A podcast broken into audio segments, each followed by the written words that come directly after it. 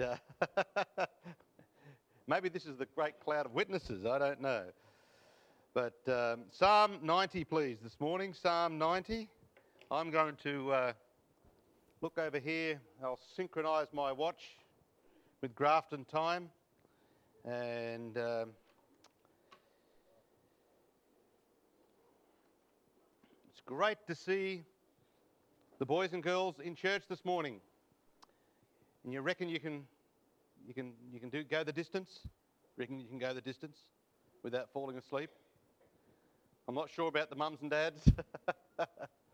uh, Robin sends her apologies. She's um, normally she would be here uh, for the Sunday morning here on Grafton weekend, but she's down spending a few days with our daughter Grace down in Sydney. Um, so uh, she sends her greetings. Thank you for praying for us over the course of the year. Um, the Lord has truly blessed the ministry, um, and we've seen some remarkable conversions around the country at different uh, churches we've been to, and, and been able to share the, the Word of God, the Gospel, with many people. So thank you for praying. Um, and as a sort of a generic prayer request, a, a general prayer request, please pray for the new converts, that they'll be followed up and discipled in the ways of the Lord. And uh, we thank, we're thankful for uh, what, what the Lord has done this year. Psalm number ninety, Lord, thou hast been our dwelling place in all generations. Before the mountains were brought forth, or ever thou hadst formed the earth and the world, even from everlasting to everlasting, thou art God. Thou turnest man to destruction and sayest, return, ye children of men. For a thousand years in thy sight are but as yesterday, when it is past, and as a watch in the night. Thou carriest them away as with a flood. They are as asleep. In the morning they are like grass which groweth up. In the morning it flourisheth and groweth up. In the evening it is cut down and withereth. For we are consumed by thine anger, and by thy wrath are we troubled. Thou hast set our iniquities before thee, our secret sins in the light of thy countenance. For all our days are passed away in thy wrath. We spend our years as a tale that is told. The days of our years are threescore years and ten. And if by reason of strength they be fourscore years, yet is their strength labour and sorrow, for it is soon cut off, and we fly away. Who knoweth the power of thine anger? Even according to thy fear, so is thy wrath. So teach us to number our days, that we may apply our hearts unto wisdom. Return, O Lord, how long? And let it repent thee concerning thy servants. O satisfy us early with thy mercy, that we may rejoice and be glad all our days. Make us glad according to the days wherein thou hast afflicted us, and the years wherein we have seen evil. Let thy work appear unto thy servants, and thy glory unto their children. And let the beauty of the Lord our God be upon us, and establish thou the work of our hands upon us. Yea, the work of our hands establish thou it. And let's pray. Thank you, dear Lord, for the blessings of the weekend. We give you thanks and praise Uh, for what you've done in many lives this year, the lives of these young people uh, and uh, their families. And we give you thanks and praise. We pray, Lord, for a lasting work to be done in many, many lives through Clarence Valley Independent Baptist Church. Do pray that you'll bless us now as we look at, at your word for a few minutes this morning. And I pray, dear Lord, that you'll touch our hearts in some way and, and challenge us, Lord, I pray, uh, through this very short time. We pray and ask for the filling of the Spirit of God uh, uh, upon the preaching and upon those who listen. Uh, and we give you thanks and praise, believing in Jesus' name. Amen. I wanted to speak to you just for a few minutes this morning on time. Time. And Psalm number ninety teaches us a fair bit about time. In introduction, let me make a few points this morning, and we'll look at a few verses here. And I'll, for the children's sake, I'll be very brief this morning. You know, uh, God invented time as we know it, but he's not constrained by time. God invented time or created time, but he's not constrained by time. We read here in verse number four, a thousand years in thy sight are but as yesterday when it is past. Second Peter three verse eight, the apostle said, but beloved, be not ignorant of this one thing, that one day is with the Lord as a thousand years, and a thousand years is one day. Many people over the years have used this particular verse as some sort of prophetic key. I don't really know if we can do that. Um, although there is a theory out there, to me it sounds like a fairly plausible theory, that there'll be seven thousand years of, of time on planet Earth, time as we know it. Uh, you know, the world has been around for about six thousand years, not six billion years, six thousand years, um, give or take a few years. And you add seven years of tribulation and one thousand years of millennium, you've got about one thousand years. I can't give you a Bible verse on that, okay? So I'm not going to get up here and, and preach a, a doctrinal course on the seven thousand year theory, but it seems to make sense. And at a guess, I think the coming of the Lord is drawing fairly close. Um, we know that it is imminent, which means the Lord can come back at any time, but we'll leave the timing to God. But it is true that one thousand years are as a day to God, or a day is as a thousand years. Time doesn't mean anything to God because he's not constrained by time. We do know that time as we know it will one day come to an end. Revelation ten verse six, and swear by him that liveth forever and ever that there should be time no longer. Now, I love Australia, it's the country of my birth, but you know, Australia will not last forever. One day there's going to be a new heaven and a new earth. I don't know if we'll have countries as we know them today. But one day time will be no longer as we know it. We do know that God controls time. Psalm thirty-one fifteen, the psalmist says, my times are in thy hand. God is not constrained by time as we know time, but God controls time. I've got another wacky theory. It's a wacky theory. You know, the older you get, the faster the years seem to go. Is that, does that seem, does everyone agree with that? Yeah, when you're young, I mean, it's, it takes forever to get from one Christmas to the next. When you get old, and I'm not old, I'm only fifty-five, but when you get a bit older, you think, wow, what happened to that year? Now, I've got this crazy theory that Um, and I've got no no way of proving this. It's just a, a wacky theory that God has actually made one one second to be actually only about eighty percent of a second. So maybe time is speeding up. I don't know. It just I know it seems like that. It seems like I was here in Grafton just a few months ago, and that was twelve months ago. Uh, but God controls time, and our times are in his hand. Um, back in the late seventies, early eighties, a number of times I met uh, Doctor Ian Paisley, the famous minister of the Martyrs Memorial Free Presbyterian Church from Belfast. I've actually driven past his home on one occasion. I, d- I didn't really know him, but I met him a few times when he came out for meetings and so on. And of course, he was a famous politician. He was a member of the British Parliament, also a member of the European Parliament for many years. And at one stage back in the eighties and nineties, when there was a lot of uh, uh, violence in Northern Ireland, um, he was offered police protection wherever he went, you know, bulletproof cars and so on. And he says, no, I don't want all that stuff. And someone asked him, why don't you want all this protection and stuff? He said, my time are in, my times are in God's hands. He said, when my time's up, my time's up. But until then, I'm invincible. That was his reasoning. Whether that was right or wrong, a pretty good reasoning, really. But God controls time. Our times are in his hands. We must recognise our time limit. Don't turn there, but in First Peter four, verse two, the verse says that we are to live the rest of our time. We have a time limit. And then time is the most precious gift that we can receive. We read in Psalm ninety and verse number twelve, the psalmist said, so teach us to number our days. Teach us to number our days. Now, fellas, I have some bad news for you. I was doing a bit of research the other day, and I've got figures that go back to two thousand fourteen, so they're three years old. But as of two thousand fourteen, the average Australian male lived to eighty point four years. eighty point four. Um, the average female lived to eighty-four point five. So, fellas, the ladies on average live four years older than us fellas. And I don't know if you know why. Do you know why that is so? I don't know why. I'm only guessing. But ladies live longer than blokes in Australia.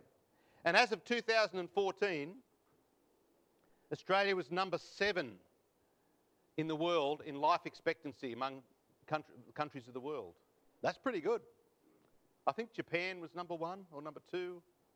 Um, but Australia is way ahead of U S A and New Zealand and all these countries. For some reason, we tend to live a long time out here. But the Bible says, teach us to number our days. Now, if, if I live to an average of eighty point four years, I, I always tell my wife, I, I'm never going to get old. I, my, my aim in life was to get to thirty-nine. My father died at thirty-eight. And I thought, if I can get to thirty-nine, I'll be a happy man. Well, I've gone past that about, well, whatever, sixteen years past that. So I'm I'm really happy with my life.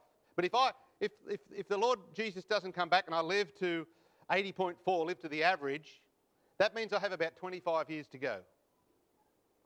And I've done some, I'm not very good at maths, but I've done a few calculations, and I wrote down the number of days that I have left, and it's just over nine thousand days. nine thousand days. You say, wow, that's a lot. That doesn't seem like a lot of days. Now, I don't know if there's anyone here older than fifty-five. I don't know. There's no old people here that I can see. I'm looking here at Bob Finlay. There's a few exceptions. But um, I don't know if there's anyone past the average. But I tell you, it's a sobering thought when you think, yeah, calculate how many days you've got left, nine thousand days. That's not a lot of days. So teach us to number our days. Time is the most precious gift we can receive.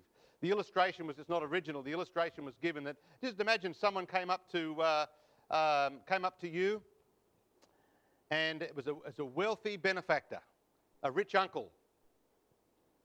And he came up to uh, came up to you, uh, we'll, we'll pick on Daniel here. Came up to you, Daniel, and he said, all right, Daniel, I'm going to give you one thousand four hundred forty dollars every single day in cash. Aussie dollars, okay?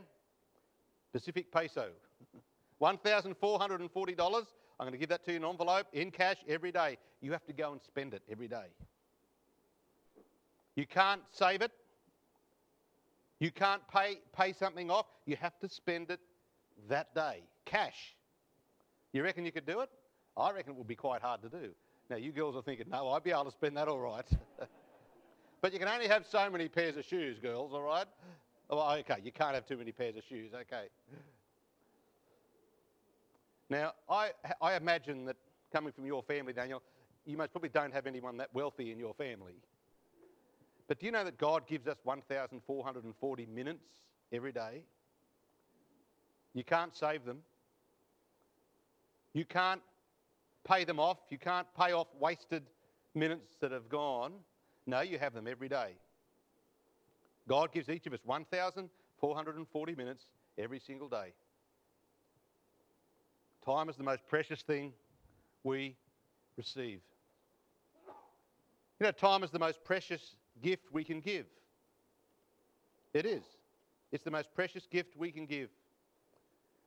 Jesus, the Son of God, the creator of the universe, he gave his time to come down to planet Earth, be born as a little baby, a human, one hundred percent God, one hundred percent man. He gave his time to come to us. Even when he, he ministered amongst us, about amongst mankind, when he walked in Israel, for his th- short ministry, he just gave his time. He gave his time to the multitudes, and time and time again, he gave his time to the individual.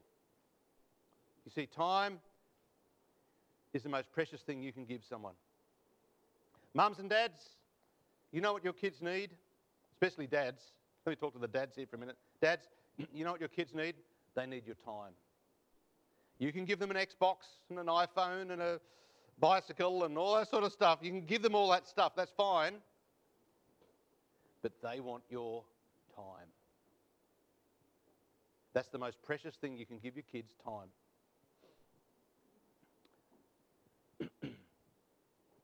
The Bible says we must redeem the time. Ephesians five verse six, because the days are evil. What does that mean? It means that the time we have, that one thousand four hundred forty minutes every day, is an incredible bargain. It's an absolute bargain, but you have to redeem it now. You can't lay by it.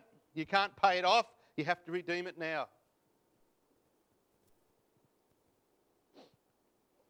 The time to be saved is right now. Second Corinthians six verse two says, now is the accepted time. Now is the day of salvation.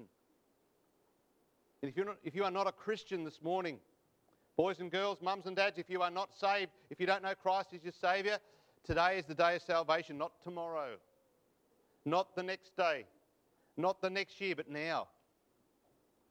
The story is told of the famous preacher Moody. And Moody was having his uh, great Chicago, one of his Chicago, um, uh, he would get thousands and thousands would come to hear him preach.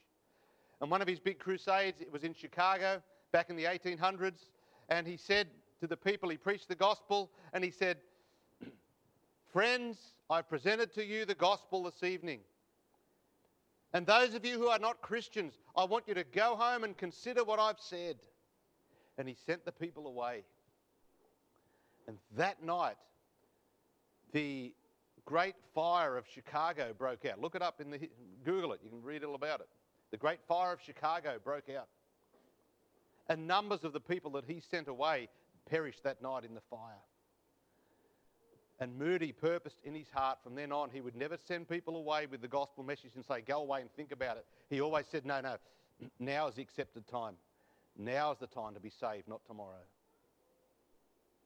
Because you don't know what a day may bring forth. Time. Here's my main point this morning, and this is what it is. God's timing, or God's time, is all important. God's time is all important. God controls time. God is not constrained by time. God created time. God gives us a time limit. God gives us time as we know it. It's a precious gift. And now is the accepted time. But God's time, or God's timing, is all important, and we must recognize God's timing. And there's so many examples in the Bible we could go, and we could we could we don't have time this morning to do all these, but we could see how God's timing works. I often think of the story of David and Goliath. Boys and girls, you remember the story of David and Goliath? I'm sure you do. David, the youngest of eight sons, was sent down to the battlefield. His dad said, Dave, David, take down some bread and some cheese. Go and see your brothers down there. Go and see how the war's going. So he goes down there, gives them the bread and the cheese. And just at that very time that he's down there on the front with the Israeli soldiers, who sticks his head up on the other side of the valley? What was the name of that big fella? Goliath. Who said that? That was, what a smart kid. Very good. That was Goliath. He stood up and he said, Come on, come on you blokes, come on you blokes, surely there's someone out there that can come and have a fight. In fact, he said, I defy Israel, I defy the God of Israel. He said, come on, send someone to fight. And the, the Israeli soldiers were scared to death. You remember the story, don't you? They were scared to death. It just so happens that David was down there delivering bread and cheese when he heard this fella. And he's, he couldn't believe his ears. And he's looking around saying, come on, who, who, who's going to do it? Not me, not me. Yeah, well, it ended up being David, wasn't it? But no one else would fight. Here's David, just a young fella. Everyone else is scared to death, chicken. And what did David say? What was his, what were his famous words? He said, Is there not a cause? Is there not a cause? This fella has defied the God of Israel. You fellas just can't... St- Someone's got to fight. He said, oh, well, looks like it's going to have to be me. And as they say, the rest is history. You know what happened, don't you? Yeah, Goliath got it in the head. And then he got it in the neck.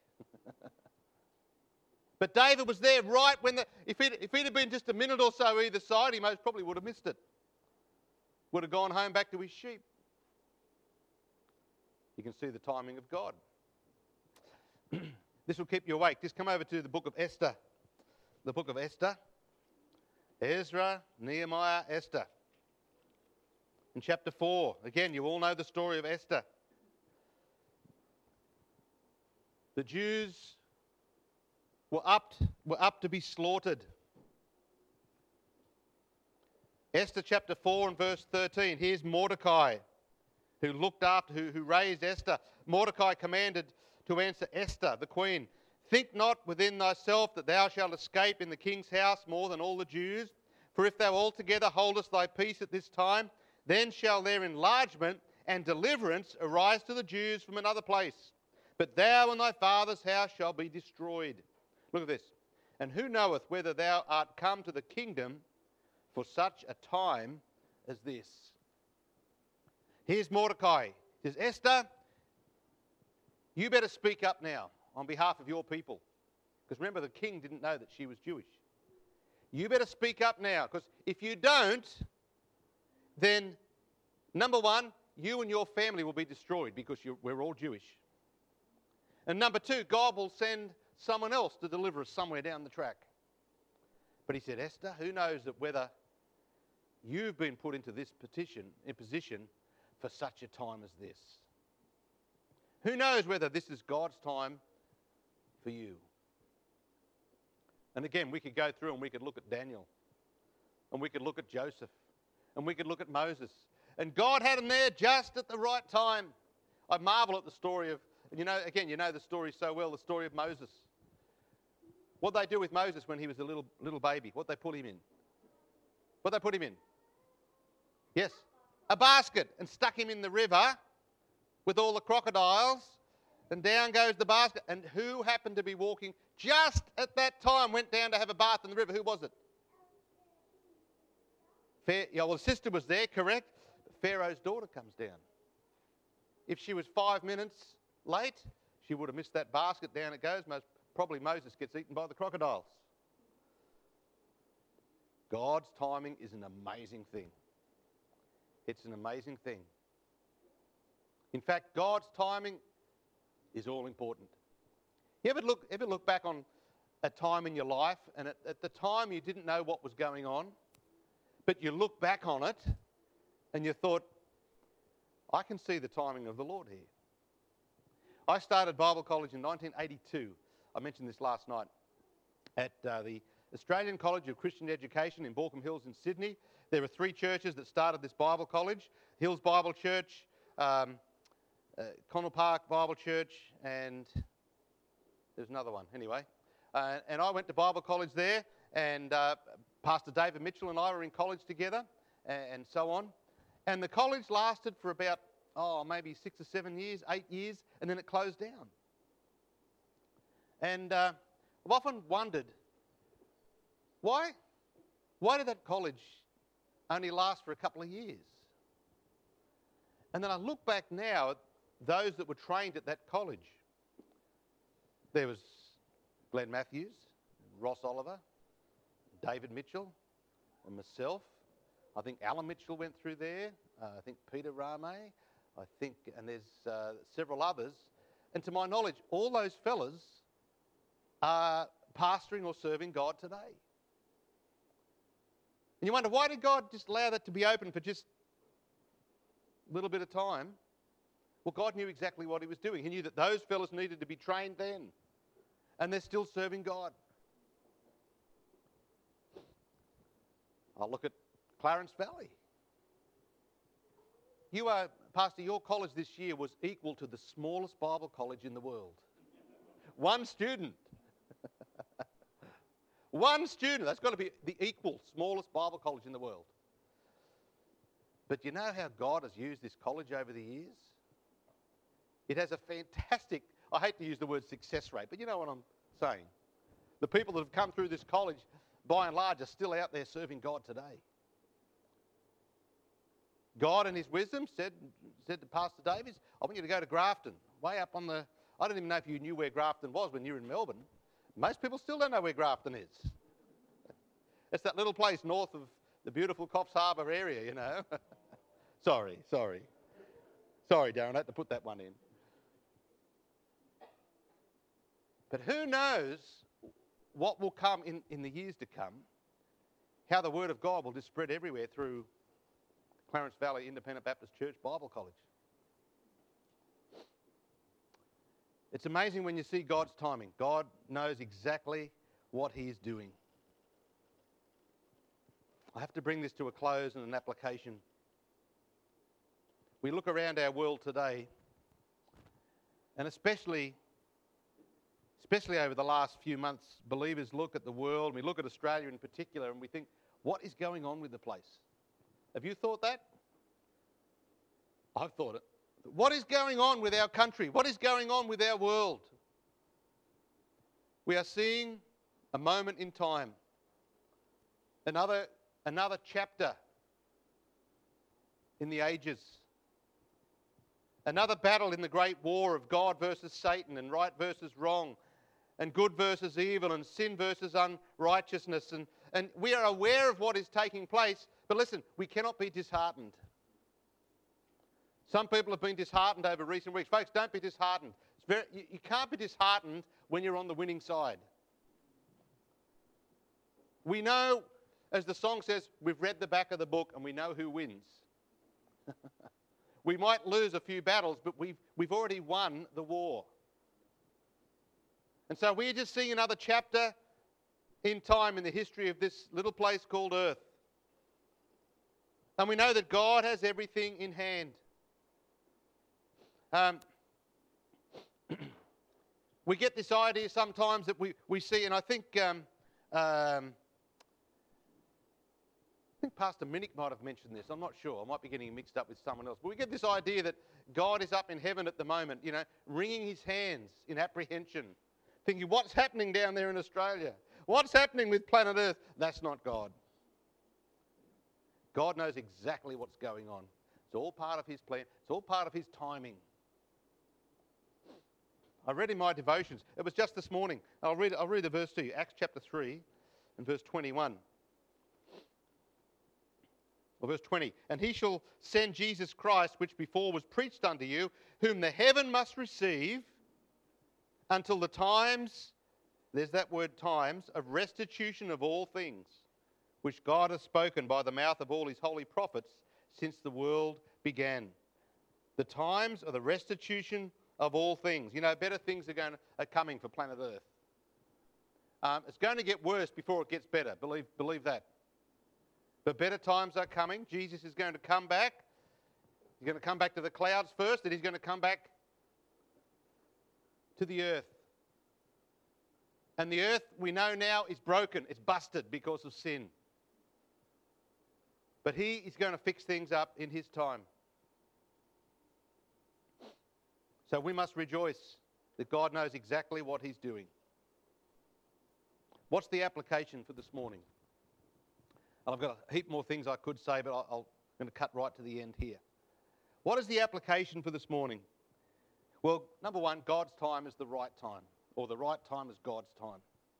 We must learn to wait on the Lord. Someone said that waiting time is not wasted time. Waiting time is not wasted time. We need to wait for God's timing. We need to wait for the right time. Sometimes we need to wait for the right person. Sometimes we need to wait for the right ministry. Time and again, the psalmist says, wait on the Lord, be of good courage. And then lastly, it's now high time. Come over to Romans chapter thirteen, please. We'll finish on this verse. Romans chapter thirteen. Romans chapter thirteen. the Apostle Paul says, he says, and that, knowing the time, that now it is high time to awake out of sleep. For now is our salvation nearer than when we believed. The night is fast spent, the day is at hand. Let us therefore cast off the works of darkness, and let us put on the armour of light. Let us walk honestly as in the day, not in rioting and drunkenness, not in chambering and wantonness, not in strife and envying, but put ye on the Lord Jesus Christ, and make not provision for the flesh to fulfil the lusts thereof.